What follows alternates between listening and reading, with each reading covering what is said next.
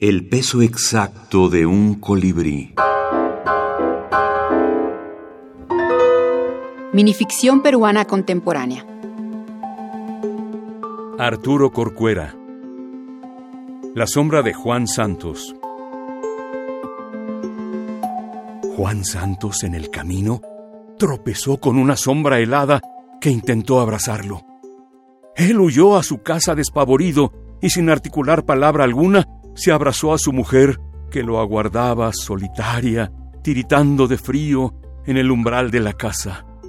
Solo al serenarse Juan Santos, se cercioró que él vivía solo y su mujer, hacía dos lunas, había muerto.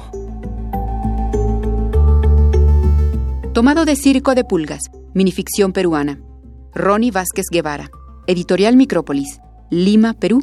Junio 2012. Mira, Micrópolis nace por una necesidad. En la época que, empezamos a publicar con Micrópolis, eh, no habían editoriales que, que publiquen microrelatos. Quizás las pocas editoriales que publicaban eran extranjeras que tampoco se estaban comercializando en, en Perú.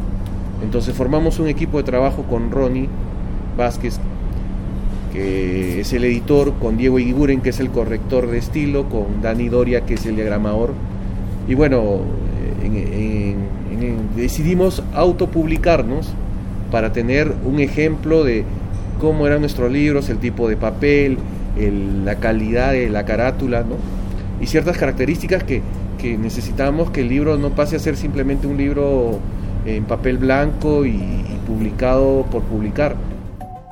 Alberto Benza González, escritor y editor de Micrópolis.